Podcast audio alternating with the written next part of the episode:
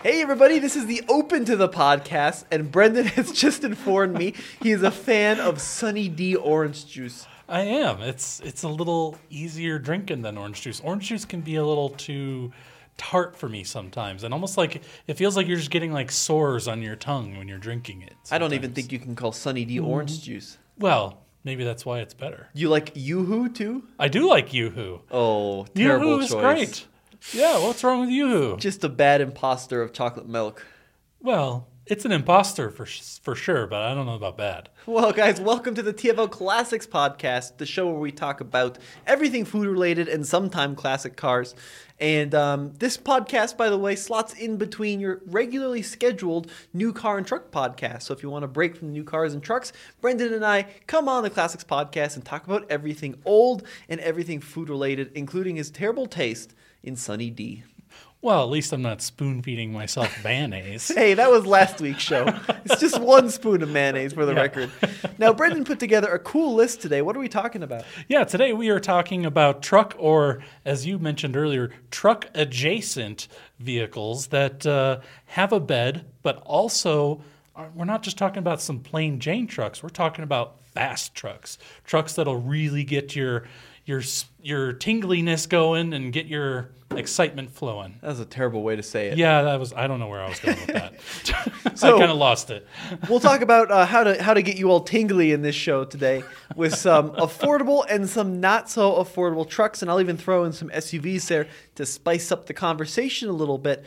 But number ten, a truck not a lot of people think about when they think about performance, a Nissan truck. Yeah, and we're talking about the Nissan Hardbody. No, I'm kidding. The uh, the Nissan Frontier, which replaced the Nissan Hardbody, uh, and this actually you could order it with a supercharger on it that made it pretty quick. A sad replacement to the hardbody, we must add, but actually a really cool truck. Yeah. Um, if you're new to the podcast, Brendan and I have to mention the hardbody at least once every show because it is the best vehicle known to man, to woman, to anyone on planet Earth. But these supercharged Frontiers were really cool. So it's based on the first gen of the trucks known as the Frontier, the D22s, uh, built from 98 through 04 in this generation, but the supercharger was a little delayed. Yeah, so that came in 2001.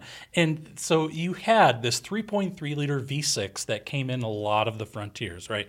Well, when they slapped a supercharger on it, it bumped the power up to, uh, well, from 170 horsepower all the way up to 210 horsepower, and from 200 pound feet of torque to 246 pound feet of torque. And you got to consider that was really good power back in 2001. Yeah. Now, I actually just spoke to the development engineer behind the development of that truck. Really? Yep, yesterday actually. I was Oh. just talking to him. Yeah. Did you talk to him about this truck? yes. Oh did. my gosh, really? said What did he- he say? Yeah, he says he remembers the project proposal, and um, they just had a supercharger laying around, and they slapped it on the, the current engine, and they weren't sure if it was going to blow up, they weren't sure if it was going to sell, they weren't sure if it was going to work. But he uh, he and his team developed the, the powertrain on this truck into what it became, which was over 200 horsepower with a Roots type supercharger. Five speed manual, as you mentioned. It was available on Desert Runner King Cab and Crew Cab models. Yeah, and the Desert Runner I thought was such a cool sounding name until I actually looked up an image of it, and it's kind of boring looking, honestly. It's just like a two door, you know, it looks like every other Frontier on the road, but they called it the Desert Runner.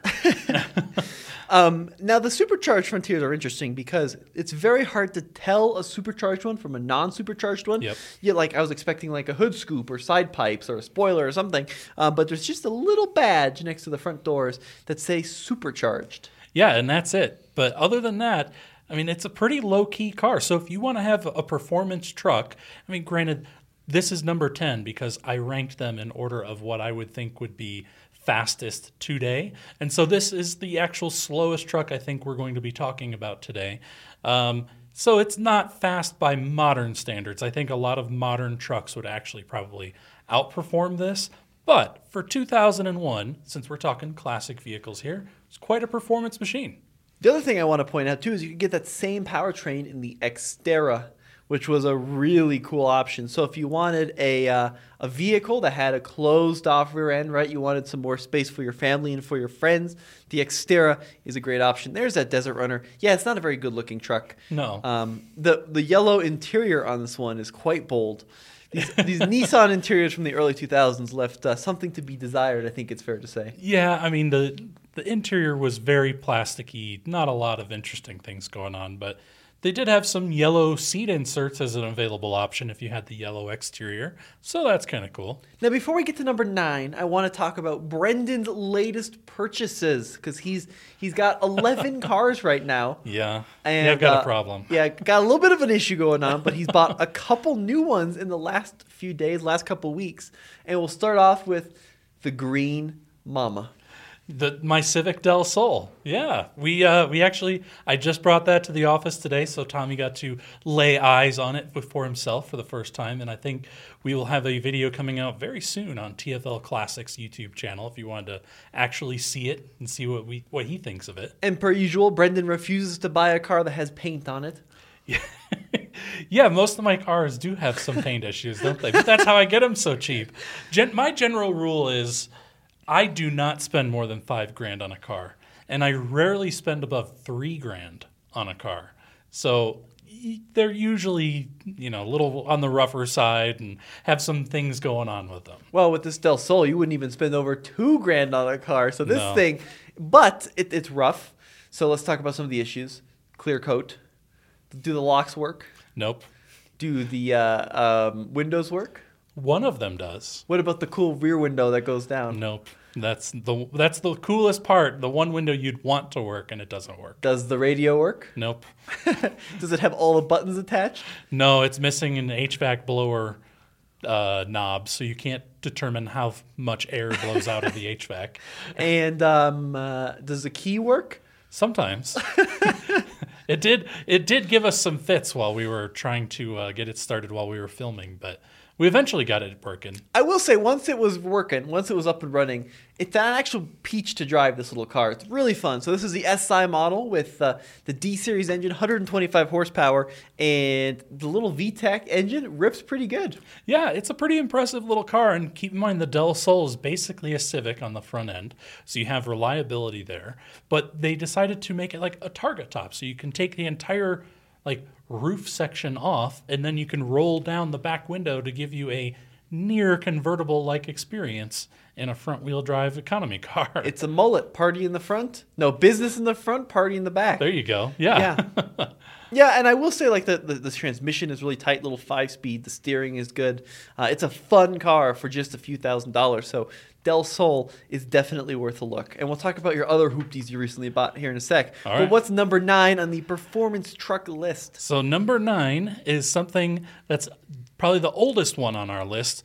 Going to the Little Red Express. Now these were only made for two years, 1978 and 1979, and these were based off of the Dodge D series trucks.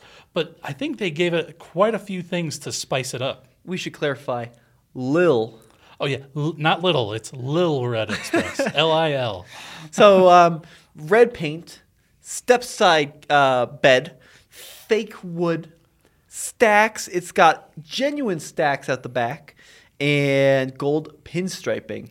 One of the wildest factory looking trucks ever made. Yeah, I think the thing that stands out to me is those dual stacked exhausts. I mean, that's kind of like a trend thing that took off, you know, a few years ago that a lot of people were doing these stacked exhausts.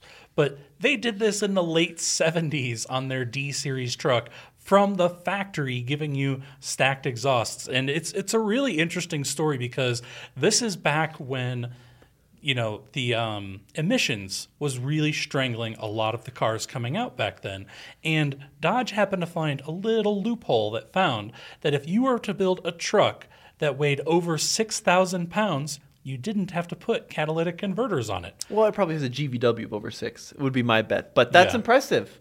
Very impressive. So they gave it the stacks, which was just ridiculous. I mean, it looks like something someone custom made for a movie, but Dodge sold it that way, brand new.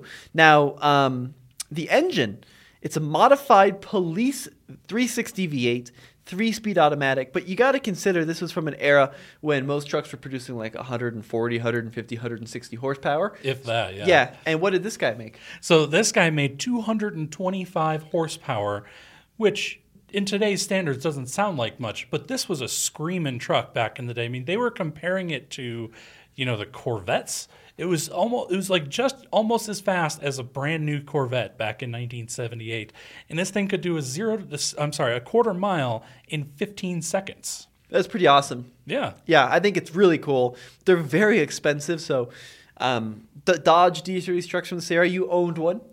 Remember, I did, yep, if you recall, slant six. Yeah, they're like six to ten grand. These little red expresses though are thirty, forty, fifty thousand dollars in good condition. So you really have to pay in order to buy one of these trucks, two wheel drive only. So it's not a uh, off road truck, but it was kind of the the first attempt at making like a performance street truck, which I think is very cool. Yeah, and the other thing that to know as well is there is a difference between 1978 and 1979. So they kind of caught on to what Dodge was doing, the EPA did, and they pretty much forced them to put catalytic converters on it for the 1979 model Oh year. no! Yeah, so I think they rated them the same as far as horsepower goes on paper, but I think the performance was maybe not quite as good as the 78. So I think 78 is probably the desirable year to get. And you got to consider this is from the era when cats just like nowadays we have high flow cats that are very efficient and don't suck up hardly any power from the engine. But this is from the era where you got these big chunky things that just absolutely strangled performance Absolutely. for sure. But very good choice, Brendan. One of the first and one of the most iconic performance trucks. Now I got to ask, what game did you play in Gran Turismo this morning? Uh, well, I raced the Genesis G70 Oh, yeah? actually, and I did on the uh, I think it's called the Saint Croix Raceway out in France. Okay, But yeah, so thirty minutes. 30 minutes. Yeah, I did an endurance race with the Genesis G70. It's actually I've never driven the Genesis G70, so it was nice to drive it in virtual form. Was it good? Yeah, it was fun. Do you have any cars you really dislike in virtual form? In virtual form? Well, they have all these Nissan Silvias, mm-hmm. and there's like eight of them, and they all look exactly the same. and I don't understand why. There's like the like the Type K and the Type D, right? And all these Yeah. like, yeah. I just I don't like I get that the creator of the game is from Japan. So they're really into Japanese vehicles, but sometimes it's just a little bit too much. Do you know that Right. car came to the states as a 240 SX, Yeah. the Silvia? Except we had to have pop-up headlights, Right. and the JDM one doesn't, which is I think it looks better as a Japanese form. Well, sure.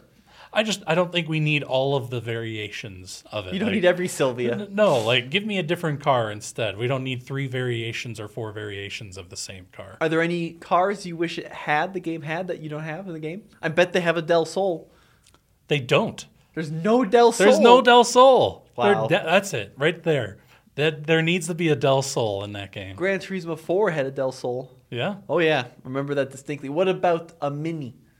yeah. They only have a 2006 Cooper S. Well, your car. That's yeah. I know it's car. interesting, but that's the only one they have. They don't have the coupe. They don't have the Roadster. They don't have the JCW. They don't have any of the GPs or the Countryman. Hmm. Any of it. what about like American Muscle? Yeah, I mean they have some modern stuff, but they don't like. There's no fourth gen Camaros. There's no third gen Camaros. They have some like modern stuff, and they have like the '60s stuff. Okay. and that's it. They don't really have any of the good stuff from like the '80s and '90s and early 2000s. So you want to see some more iconic Americana, some more diversity in? Is it eight Gran Turismo eight you're playing? uh, seven, Seven. Okay. Gran Turismo Seven. Yep. Interesting. Yeah, I would like to see that a little diversify a little bit. We've got a ton of Japanese cars in there, which is cool, but get some more American, you know, semi-modern classics going on in there, as well as some European stuff too. Would be cool. Okay, there you go. For all the folks working at Gran Turismo listening to the podcast, you heard Brendan's profound opinion. I just hope there's one. No, number eight. Coming from Japan, of all places, the Toyota Tacoma X Runner. So, based on the second generation Tacoma, but this was another attempt, arguably Toyota's first attempt at an on road sport truck. Yeah, so the this the second gen Tacoma was made from 05 to 2015, and in this particular truck they had the 1GR-FE 4 liter V6, and it had 245 horsepower and 282 pound feet of torque via a six speed manual. But they made the interesting decision to make it rear wheel drive only. Because this was intended to be a performance going road truck. So the suspension is actually lowered a little bit. It's got uh, uh, some X bracing on the suspension to firm it up. How much lower is it than a standard truck? Yeah, it's about two inches lower than a standard truck. And not only that, but they gave it some ground effects going on there too to give it that lowered stance look, as well as a hood scoop, some driving lights, and, and some sportier looking wheels and tires. 315 final drive gear ratio, by the way. So it did accelerate like stink back in the day. Um, and you could also option it with a Toyota dealer installed supercharger that upped it to 300 horsepower. I bet there's not many of those out there, and that would probably be the one that I would get. Those are pretty cool, actually. I think it's a really cool truck. I've got a buddy that has one. Now, the usefulness in Colorado is pretty limited because of its two wheel drive only and low suspension. Yeah. There's also a big alloy wheels and this really crazy side skirt setup and rear bumper setup that made it super unpractical for work, but very cool to look at. But I like that Toyota was kind of embracing the old school mini truck appearance with the X X Runner. Um, yeah, I like that. I think it's a really good choice. Yeah, and these were discontinued in 2013, so they didn't live out the entire second generation of the Tacoma. So they did make this actually, unlike a lot of the trucks on our list that we're going to talk about today, where they were like one year, two year, or few year options. They made this for quite a long time, and they sold roughly 3,000 of them every year. So they're not as common as your typical Tacoma, but I'd say of the stuff on this list, it's probably going to be one of the easier ones to find. For sure. Now, number seven on the list is an icon in the performance SUV and truck market. We're talking about the GMC Cyclone slash GMC Typhoon, which was General Motors' attempt at building one of the most incredible performing trucks of all time. Yeah, and as far as the Cyclone goes, they only made 2,995 of them in 1991, and then oddly enough, in 1992 they made three of them. So if you have a, a 1992 Cyclone, boy, you have one of the rarest vehicles out on the road today. That's pretty funny. Now, this was the fastest production truck ever at the time. Uh, based on the S10 platform. So if you got the uh, the truck, it was going to be an S10. If you got the SUV, it would be essentially the small Blazer. But this, of course, was the car known for beating Ferraris back in the day. Uh, 4.3 liter turbo six cylinder with 280 horsepower in the super early 90s and 350 pound feet of torque. Yeah, that's quite a screaming performer. I mean, they did this featuring a Mitsubishi turbo and a Garrett intercooler. The only unfortunate thing I think about these is they were all four speed automatics. But it did send all the power to all four wheels via a transfer case with a 35% front and 65% rear uh, uh, torque split. Yeah, and did you know, Tommy, that this is actually the first production truck to have four wheel anti lock brakes? It took us until 1991 to do that. Yeah, and then it took like another 10 years for another truck to have it, I'm sure, something. It was Right. the thing back in the day, like a lot of truck manufacturers, to save money, I can assume was the only reason, but they would option their trucks with anti lock brakes put only on the back. So like we had a 8990 um, F350 that did this. It had rear anti-lock. The idea being that there was no weight in the back usually, so if you hit the brake too hard, the rear brakes would lock up first, which is true, but that's pretty skimpy. Just Yeah. put it on all four wheels, Right. You know, It's silly. Absolutely nuts. But let's go back to the Cyclone because we're talking a 0 to 60 time in 4.3 seconds, quarter mile time in the mid 13s. And that was from an era, you know, post emissions when everything was absolutely strangled in terms of horsepower. We had like the, the second generation ch- Challengers, right? The Mustang 2s and the early Fox bodies that were making like 180 horsepower through their uh, naturally aspirated V8s. And then in the Challenger, they even had little four cylinders. But um, this thing was an absolute beast. And uh, yeah, they famously raced it against a Ferrari, right? Car and driver? Yeah, they did, and I think it beat it. I think mean, it was, did. Yeah, it was, it was a pretty interesting race actually. That they really showed just how fast this truck was, and I think that kind of started its lore. To be honest with you, of like how popular it would become because it was this tiny little truck that spanked a Ferrari that was over twice its value.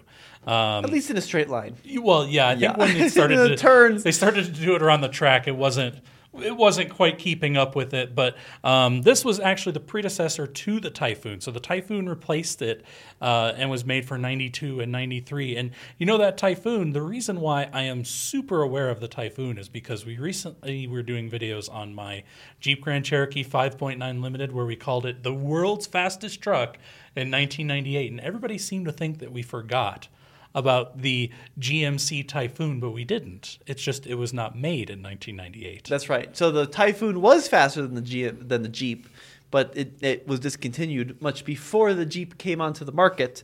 Um, Typhoons are really really cool as well. Uh, would you get the truck or the SUV version? I would probably get the SUV version. Yeah? Yeah, I mean, a truck is cool, but are you really going to use a Cyclone No. as a truck? Probably not. Like, like, so essentially, what you have sitting behind you is unusable space because the last thing you want to do is dent and ding that bed up because it's such a cool, rare truck. But this does remind me of the vehicle that I did recently purchase. Yes, yes. Brendan just bought something pretty special. Yeah, I just bought a 1987 Chevy Blazer S10. Wow. So based on the same platform as that Typhoon, it's a two-door, just like the Typhoon was. All-wheel drive, just like the Typhoon was. Well, sort of. yeah. not, not quite the same. Yeah, all-wheel drive. Yeah. Yeah. But yeah, I'm pretty excited about it. Also turbocharged. No. no, it's just a standard worth- V6. 35 40 50000 dollars Uh, no. Yeah, maybe maybe 10% of that. maybe. so why did you buy this s10 blazer Well, I have the first gen Explorer that I love and have been actually dailying for a few months now, and it's been great to me. But I wanted to find its true competitor. And I saw this one sitting at the auction, and it's literally like a spitting image of my Explorer because the clear coat is all peeled off of it, just like my Explorer. It's got a little rust on the rocker panels, just my like my Explorer. well your explorer has no rocker panel on Well, one, one side yeah, Yeah. um, and but the interior is quite nice. It's only got 103,000 miles on it. that's low miles Yeah. very low miles So I'm pretty excited about it. which one do you think you're going to like more the chevy or the ford Well, considering the Ford is a stick, I think I might prefer driving the Ford. okay But we'll see. I haven't. I, I've only driven it around a parking lot. Right. The Blazer. So I don't know yet. I could love that Blazer. I don't. it I've could always be liked the way best they thing look. you've ever driven i like them too Yeah. s10 blazers are very cool little trucks very Yeah. cool and, and quickly appreciating in value by the way Oh. Yeah, they okay. were very, very cheap, but now people are like, these things are pretty cool. I like the big blocky interiors on these. Now, that was something that people didn't like about Cyclones and Typhoons. Um, from people, folks I talked to that owned them and aren't like, you know, super like, ooh, you know, a mystique about them, they say like the interiors were pretty terrible. Yeah. The 80s GM interiors. But nowadays they're kind of cool because they're like all Lego like and blocky and super chunky. So I'm excited to see what you think of that thing. And good off road. Yours, not the Ty- Typhoon. Well, yeah. to clarify. yeah, yeah. I'm I'm excited too. I think I'm gonna go pick it up this weekend, and uh, yeah, maybe I'll bring it by sometime next week, and we can take a look at it. Maybe we'll do some videos on it. Comparison with Yeah. the Ford. Yeah, Are you going to 90s keep both of them, or are you going to sell one of them? I don't know. I've got 11 cars right now, What are so your some eleven cars? I don't think you have this many. Yeah, I do. So I've got the Blazer. Uh-huh. I've got the Explorer. Yeah. I've got the Honda Civic Del Sol. Oh no. I've got Collectively, those cars are worth about 10k. Yeah. All three of them. maybe. Maybe. I've got my Baja Bug. Yeah. Uh, I have an Audi. An Audi high Yeah, roller Audi, over an Audi here. A4. I mean, it's an 06. It's Okay. not- yeah. um, I have two Mini Coopers. Oh my goodness. we have the same number of Mini Coopers right now. Yep. I've got my GMC Yukon. I've got a Pontiac Vibe, and then Yeah. I've got uh, that convertible Mustang. That's, I mean, it's technically my wife's, but then I also have that uh, Ford Edge, the 2019 Ford Edge, Oh wow. that is technically mine because I, I, I'm the one that took the loan out on it. Wow. So I do have 11 cars. Oh. I keep track at all times. And usually when I exceed about nine, I start going, okay, some need to go. Which one has the chicken? Which one has the chicken? Yeah, so so Brendan has this Um, thing where oh. he puts a chicken on the cheapest car. The Explorer. The Explorer still has the, The chicken. The Explorer still has the chicken because it, it was when I bought it the cheapest car because I bought it for about a thousand bucks. Now Brendan does this thing where he also lists the ranks the cars Yes. from most interesting to least interesting. well, it's it's the, I rank them from the ones that I enjoy the most. Okay. To the ones that I enjoy the least, mm. and the ones that I enjoy the least tend to get sold. So which one do you enjoy the most? My GMC Yukon. Yeah. Even though I c- maybe it's because I haven't been able to drive it in a while. because it's still very broken. Which I got an update as to what's going on with it, by the way. So you brought it to a mechanic. yes, This is a 2003. three. Yeah, Yeah. GMC Yukon. Eight uh, point Yep, it's the 2500, the heavy duty version. and it blew up on Brendan during a road trip in a Yeah. catastrophic way. Yep. And so I brought it to a reputable mechanic out here in Colorado that I kn- know very well. And he said that the four wheel drive selector is not working properly. And so it's stuck between two wheel drive and four wheel drive right now. Oh no! Mm-hmm. And so I just ordered that part. It was 120 bucks online. Got it on its way. It should hopefully be the mechanic next That's week. That's it. That's all that's wrong with it. Well, he said that's a starting point. He's like, once we put it in and it can properly select four wheel drive or two wheel drive, then we'll know if any other further damage has been done. Is it like a switch panel is broken, or is it like a little actuator? It's like the little actuator that's on the side of the transfer case. Oh, okay. Yeah, So you're gonna put that in, and then you'll know if anything else is broken. exactly. Didn't they just put a new transfer case in it? Yeah. And the guy was like, I don't understand why they put, he's like, they could have just put your working switch on it, but they didn't. Oh. They put this old one on there that doesn't work.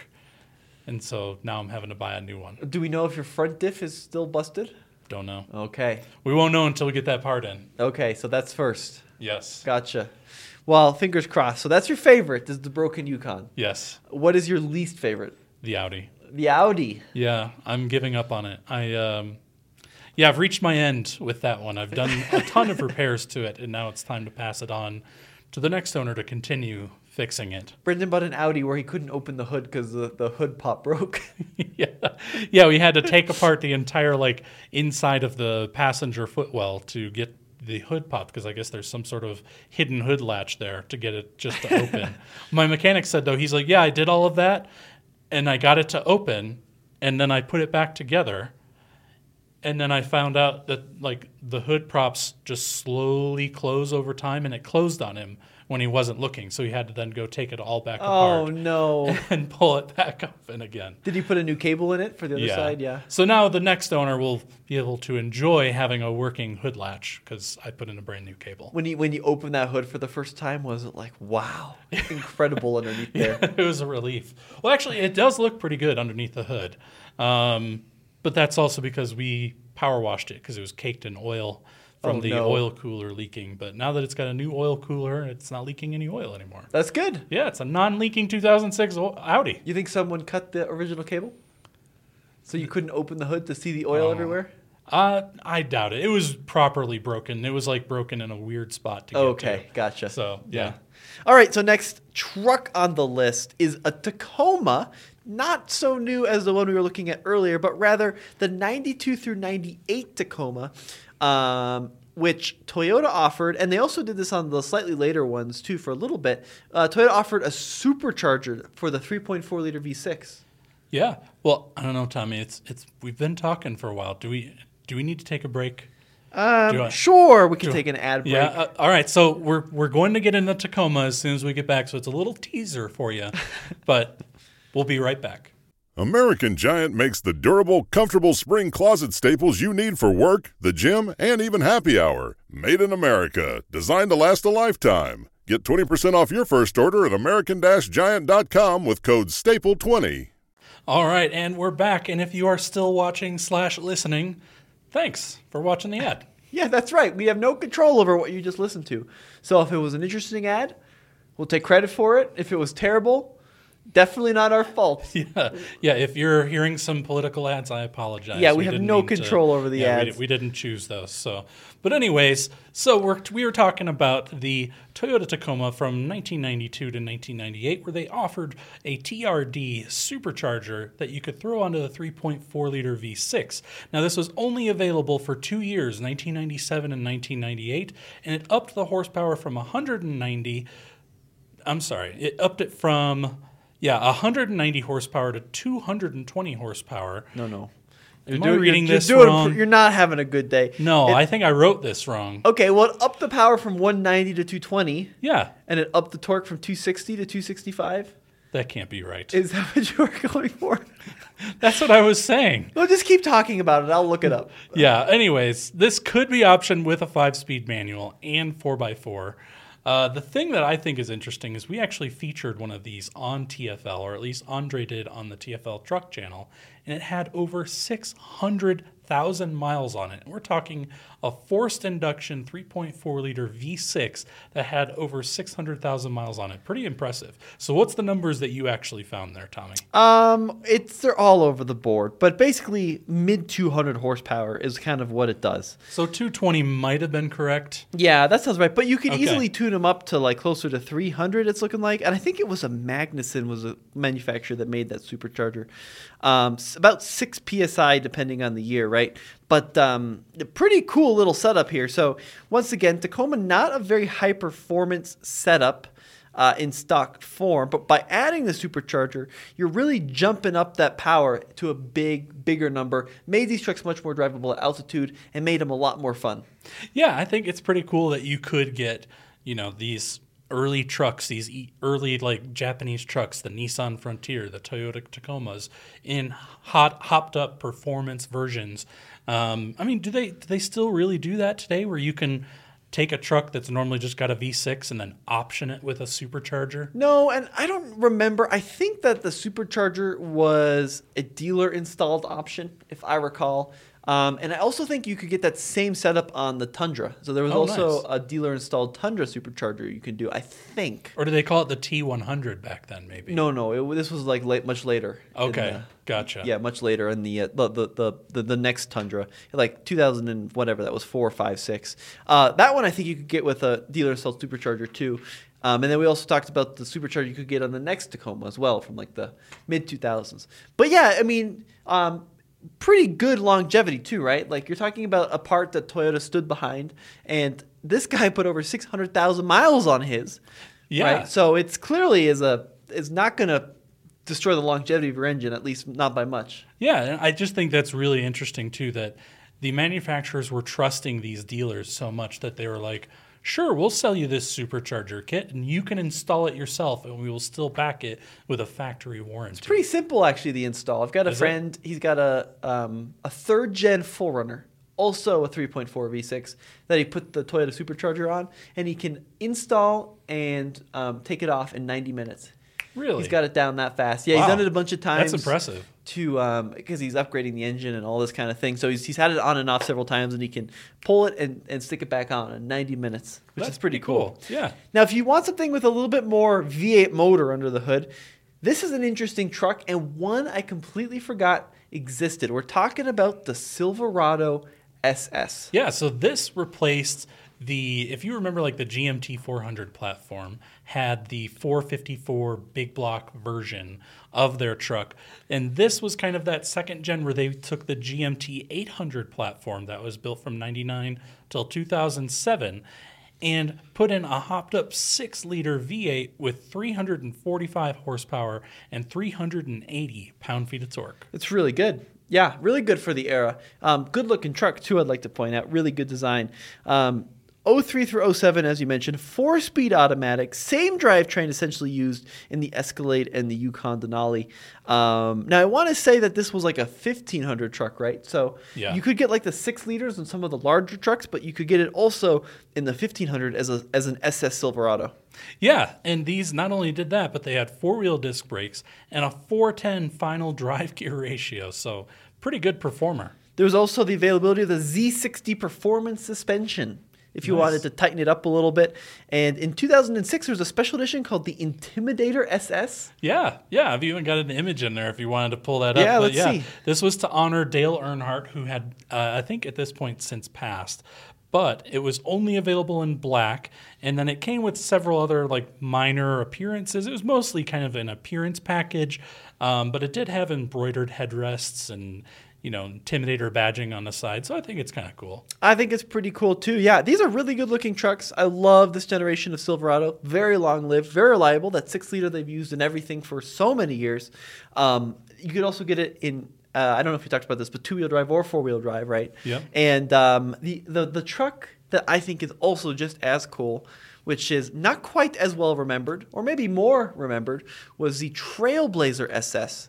Oh yeah, yeah, I do remember the Trailblazer SS. Those are pretty cool. And you know, not only so you could get the Trailblazer SS, but do you know that that came under another manufacturer as well? The Saab. Yes, they made a Saab version of it that was called what was it? Wasn't it the 97X Aero? 97X Aero. That's right. Yeah, and it also it was basically a Chevy Trailblazer SS underneath. So we're talking a V8 powered Saab SUV. Yeah.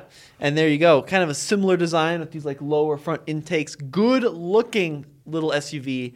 Also pretty rare and getting pretty expensive now. But uh, I like these a lot. I think they were really cool. I just talked to, I don't know why I'm having all these conversations, but the two people I talked to this past week, one of the other guys was PR manager for Saab in the early 2000s. Really? Yeah. So Nice. he was in charge of convincing people that the um, Subaru, what was that thing? The 9.2? The 92X. The 92X, when that launched, his job was convincing the public that it was better than the Subaru. Oh my gosh, that, And that's a tough job. Here's how he did it, because the 92X was basically just an Impreza. Yeah. But the 92X had a better interior. So he pushed the interior of the 92X. It was more modern, more progressive. And then in year two, the Subaru got the Saab interior. it's like, well, what am I going to do? Well, the thing that I do like about the 92X is that it kind of takes a car that is very boy racer ish, right? Which is a Subaru WRX, and it kind of softens it a little bit. So it's a little more understated. So you can kind of have that performance fun, hot hatchback, but not feel quite as embarrassed going down the road. But it really was just a Subaru underneath. Yeah. I mean, it was. There's no mistaking that that is a Subaru platform. For sure. Interesting thing he was saying though is like, um, if you looked at the other Saabs of the era, 93, 95, um, those Saabs, right? Uh, they were all engineered in Sweden. So even though it was owned by GM, you know, since the like 90, 91, I think, um, all those cars were engineered in Sweden, and GM hated it because Saab spent such a ridiculous amount of money taking what should have been a simple like slap some new badges on an Opel and turned it into like we're changing the suspension and the engines and the platform and the interior and the infotainment. I mean, they changed everything on those cars, Yeah. um, except for the 97X, which their their big contribution in this. The, I guess the Swedes hated the 97X Really? because all they could change was suspension. They changed the suspension a little bit, and then they took the ignition key and they put it in the middle. Oh my gosh. Uh, what the They're so weird with that. I rec- know. You know, at, at the auction this week, there was a Saab 900 turbo convertible. Oh, uh, and uh, that was the weirdest thing to me. So not only is the the key in that center, but the the window switches are like reversed. I kept pushing all the windows. I'm like, none of the windows work. So I pulled them the way that you would think would go Mm-hmm. up, and they actually went down. So I was like, oh, it's just was it a nice car? uh, it had a few issues. It went- Automatic. no, it was a manual. Oh. But it went for more than I was willing to spend. I So- owned that car. Own? I owned Oh, owned that car. Okay. a Yeah. 900 turbo convertible. Those are cool. It was not cool. No, it was you actually one like of the it? worst cars. It, probably the worst car I've ever owned. Wow. I just didn't like it at all. the all. worst. Yeah, it was a, You've like owned a lot of cars. it was like one owner or one family owned, only 100,000 miles, and the the it was bought by this lady who kept meticulous records. I had every record from 0 to 97,000 miles. She passed away and then her daughter inherited and drove it from 97 to 100,000, but she just like it was 3,000 miles over the course of like 10 years and everything was just crusty and old and it was an automatic too so the engine ran beautifully and the transmission worked really well, but it was a 3-speed auto. Oh man. So you like put your foot into it, the engine would go, "Uh," and then you wait for the turbo to spool and it go, "Uh," and then you get like five seconds of zoom, and then it go, and then you have to wait all over for the turbo to spool again. Um, You yeah. need to own that car again, or at least drive that car again in manual. in the form. manual. Yeah, here's the interior of the 97X, and sure enough, look at that little key placement in the middle. Wow. They had some really, they had a lot of innovations in the 900 though. The Yeah. wraparound windshield, the door sill so you didn't get your pants dirty. You couldn't pull the key out of these cars unless they were in reverse. So you, um, did you Oh. figure that out? That's that, that's when No, because. I usually just leave the key in the ignition. yeah, you got to go to reverse auction, to pull yeah. the key out of there. Interesting. Okay. Yeah, so lots of innovation in those 900s. Well, and as you guys know, uh, or as I said earlier, we are writing this list. So getting back to it, based on what I think is going to be the fastest today. So we are down to number four, and I came up with the El Camino SS, which. You know, to some people may not seem like a truck, but it's kind of like the whole conversation is a hot dog, a sandwich. Absolutely not. It's a hot dog. Well, is the El Camino a truck? Yes, it's got a bed. Okay, so is How could a the- hot dog be a sandwich? I don't. That's I don't know. There's that argument out there: is the hot dog a sandwich? I don't know the answer, but If you are listening to this podcast and you think a hot dog is a sandwich, you may leave. My Oh, no. open invitation to oh leave. no! Don't tell our ten viewers to leave. We need all of them. That is a terrible, terrible thing. Is a hot dog a sandwich? Do you think a hot dog is a sandwich? well, I mean, Oh my So I- goodness, Brendan. I don't think so, but I will for I will play devil's advocate here. So they say, "What is a sandwich?" Two pieces of bread with a thing in the middle. And what is a hot dog? One piece of bread with the thing in the middle. Yeah, but well, okay, that is true. I guess it is. It is a bread that's like cut down the middle. I have just So then, if you have if if your hot dog bun happens to get cut all the way in half, like it gets cut all the way through, then is it no longer a hot dog? no, it's a broken sandwich. Oh my gosh. Okay. I just solved 30 years worth of debates in there we go. 10 seconds. So you have chosen the El Camino SS, the 68 through 72 specifically. You really Yeah. narrowed it down. Yeah, there were there were I mean there were a few generations of the El Camino SS, but I think that the third generation El Camino uh, has the best one. It was I mean it was also available on the fourth and the fifth gens, but it, emissions started to take place and they just they weren't as fast and they weren't as cool in my opinion. I just don't like these cars. No? I'm just going to put it out there and say it. Because the people that drive these cars have completely ruined them for me. I just Oh. like every owner I meet of an El Camino SS is just super unfriendly. Wears like the white New Balances with the jean shorts and goes on about how his is one of 2,800 painted in Italy red with the console shit. I mean, it's just like, and they don't like the Chevelles very much.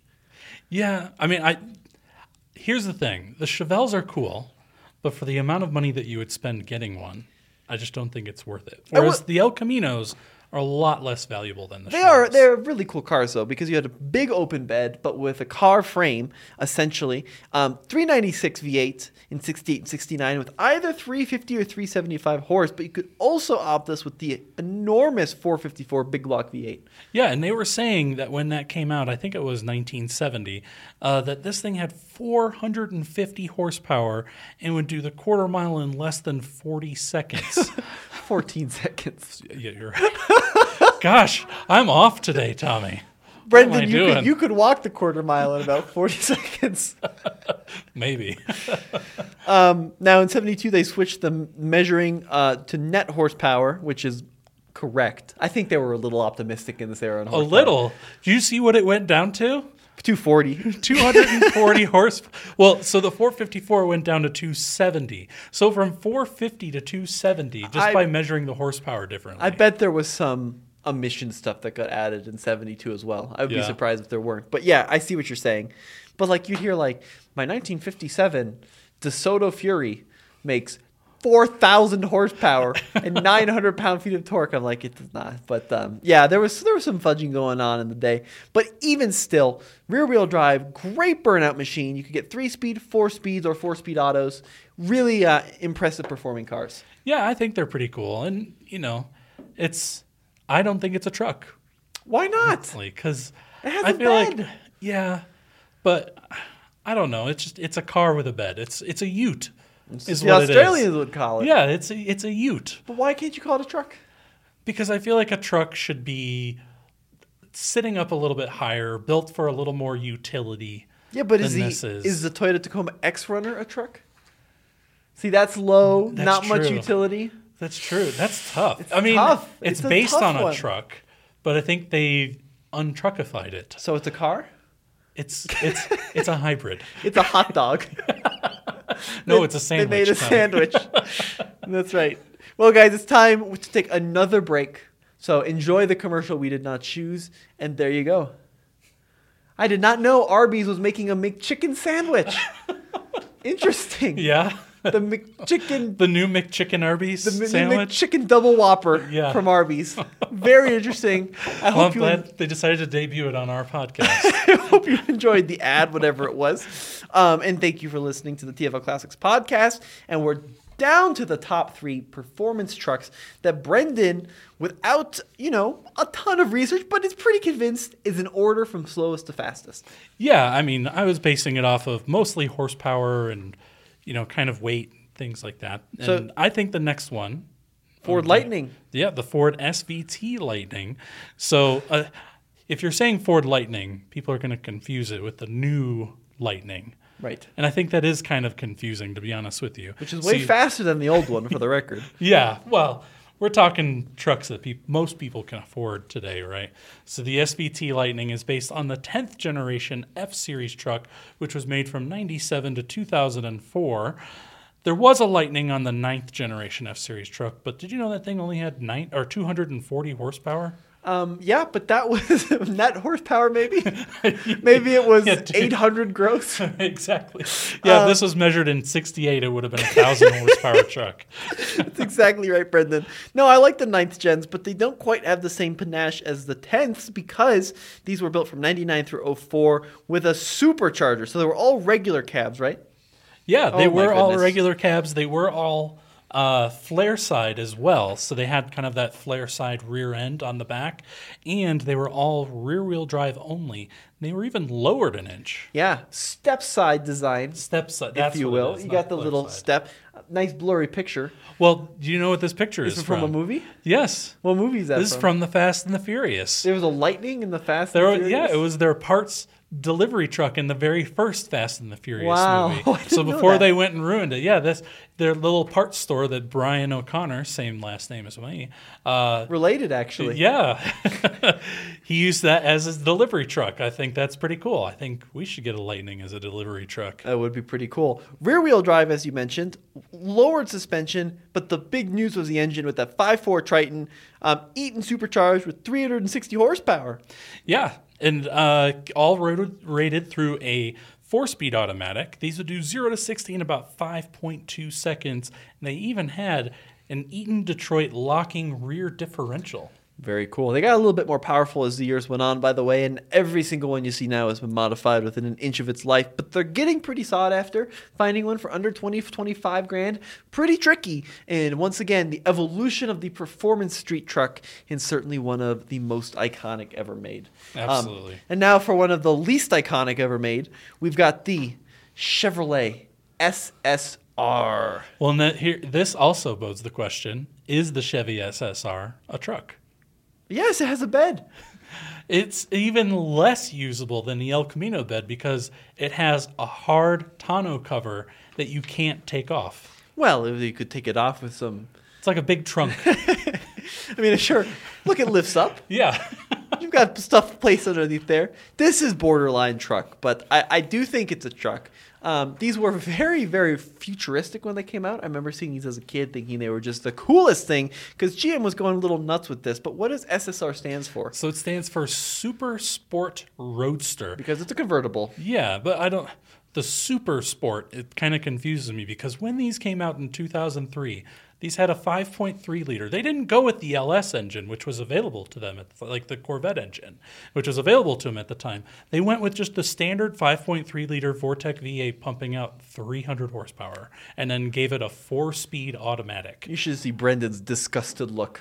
What were you 300 horse, 300 horsepower in 2003 was Mustang GT horsepower. Yeah, but this thing was heavy too, so it only did 0 to 60 in like eight ish seconds. It was. It's fast enough to blow your toupee off with the top down. Yeah, there you go. That's that's a good image. But do not fret, Brendan, because in 05 and 06, it got a 6 liter LS2 with 390 horse and a 6 speed manual. Yeah, that's the one that I would get because when they did that, it dropped that 0 to 60 from almost 8 seconds to almost under 5 seconds. Almost under 5 Almost seconds. under 5 seconds. Well, it's 5.2. yeah. That's a funny way, very PR way of saying it. almost The almost- acceleration is almost under 5 seconds. General Motors, if you're looking for a PR person, I'm your guy. But anyways, this was actually designed and inspired by Chevy's late 40s advanced design trucks, which I think is actually kind of cool. It's the design is polarizing. I mean, it's a convertible hardtop truck ish thing and it was pretty polarizing back in the day. I think a lot of people really did lambast it when it first came out, but there is a devout following behind them as well. Dual pipes, by the way, in the back. And Yeah. expensive. These are really expensive nowadays. And they were pretty expensive new. MSRP of 42K in 04, and they only sold 9,000 in 04, but a total of 24,000 were built. Um, with teak decking. Is that what I read here? Yeah, yeah. If you look in the bed, you see those like if if you're looking on YouTube, you can see these like wood slats going down the bed. And that was actually teak wood they decided to put in the bed to make it even less useful. What other truck used wood in the bed other than every truck pre 1960? But what other truck from this era? Lincoln Blackwood. Yes, and you just did a video on one. We did just do a video on it. I don't know if it's going to come out before this video or not, but it's another interesting truck ish thing that they decided to make. They decided to take the Ford F 150, the same generation, the 10th gen, as the F1 or SVT Lightning, and they decided let's Lincolnize it. Let's make it as much of a town car as we possibly can by making it rear wheel drive only, getting rid of the truck bed, and making it a giant trunk in Yeah. the back. And like they use the front end of the Navigator, lots of Navigator bits and bobs, and then um, nobody bought it. But if they built that truck today, enormous success. You think? Oh, huge even with two wheel drive? Uh, no, they'd have to give it four wheel drive just for like cold climates. But if they built that exact truck today, if they took an F one fifty, gave it the front end of a Navigator and the back end of like a speedboat or whatever they were going after, it would be really popular. You know, when I was researching for that video, I I was trying to look for a natural competitor to the Lincoln Blackwood. And the closest one I could find was the Cadillac version of it. I think it was, I can't remember what it was called, but it was based off of the Avalanche. Yeah, the EXT, the Yes. Escalade EXT. the Escalade EXT, mm-hmm. which was actually very successful. So, and even more so if they built today. I'm telling you, people will spend 80 grand on a truck like that. They'd love to spend 100k if it had a badge on the front of it. but here's the thing: do they really need to? No, you got but- the GMC uh, Yukon Denali. Yeah, but you're paying right? for the brand. Like your wife. Your wife wants That's that true. premium brand, you Yeah. know? She wants that Lincoln badge or that Cadillac badge on the front of it. So you think there needs to be a Cadillac Silverado and then a Lincoln F one fifty? And a Lexus Tundra. Ooh, Yeah, I really do be think- interesting. So Lincoln did a model after the Blackwood called the Mark LT, which Yeah. wasn't as good. But yeah, if they kept kept going with it, I think it would have been a huge hit today. Do you think that uh, I think Nissan might- should do a An Infiniti, Infiniti? Titan? No. I think it's a terrible idea. You chose the one which that definitely shouldn't happen. But um, a, uh, a Cadillac truck, a Lincoln truck, and a t- Lexus truck would be very popular. It might happen. I wouldn't be surprised. The Lexus truck of all of them, I could see. Yeah, for sure. the Tundra, the yeah, Lexus. they should they should do a Lexus version of call the it Tundra. the TX 460 or something. Something stupid like that. Yeah, because the GX LX, call it the Truck X 460. There you go. 470. Um, and the number one performance truck on our list, coming at you from the fine folks at Dodge, we got the SRT 10. Yeah, these I think were a really, really interesting truck and probably my favorite on the list. These were made from 2004 to 2006, and they decided to take the 8.3 liter V10 engine that they were putting in the Dodge Viper and shoehorn it inside of the Dodge Ram. And it this this V10 put out 500 horsepower and 525 pound feet of torque. Yeah, lots of power, rear wheel drive. But the cool thing about this truck is, unlike most other sport trucks, you could get it in two door or four door configuration. So if you had a fam, you want to take the kids to school sideways in smoke, you could do so with the four door uh, Ram SRT 10. Yeah, and you can get 0 to 60 in 4.8 seconds. The thing, though, is the four door, from what I was reading, only came in automatics, Oh. whereas the two door only came in manuals. So if you wanted to row your own, you had to get the two door. That is pretty cool. The manual transmission poking Yeah, through there. it's got to be like the longest, Longest shifting stick. rod I've ever seen, honestly. And did you know, interesting fact that when I was researching it, that this was the most powerful truck ever made all the way up until they came out with the Ram TRX. I did not know that. Yeah, Wow. all the way up until 2021. This thing that came out in 2004 was the most powerful truck ever made.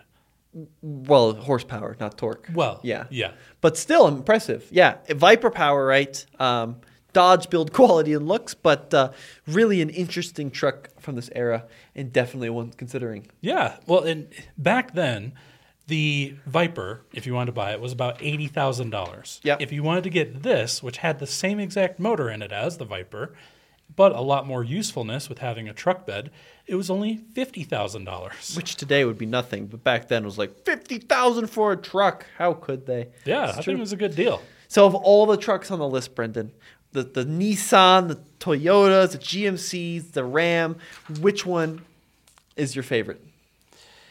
You know, um, I would say the Ford SVT Lightning. Yep. But I know those five fours are notoriously unreliable. Well, that was, uh, but that was. I don't know if the Lightning had that same version of that engine. Did it? Because it was Okay. completely different. But okay, keep going. Where are you going with this stuff? I? I think I would if if money was no object, I think I would go for the Little Red Express. the little, the Lil. Lil, sorry, Lil Red Express.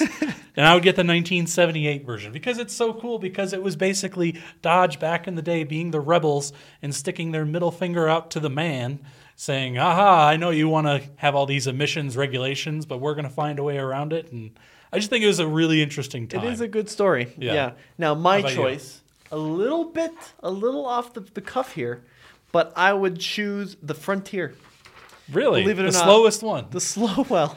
yeah, I just think that the supercharged Nissan was cool. This was a really good era of trucks, and they're super cheap, cheapest truck on the list by a long shot. Oh, yeah. four wheel drive, and just just a pretty cool little truck. so you think these are actually cheaper than the X Runners, huh? Oh yeah, way cheaper. Okay. Yeah, although they they do hold a few thousand dollar premium over a non supercharged Frontier. Yeah. they're still a lot cheaper.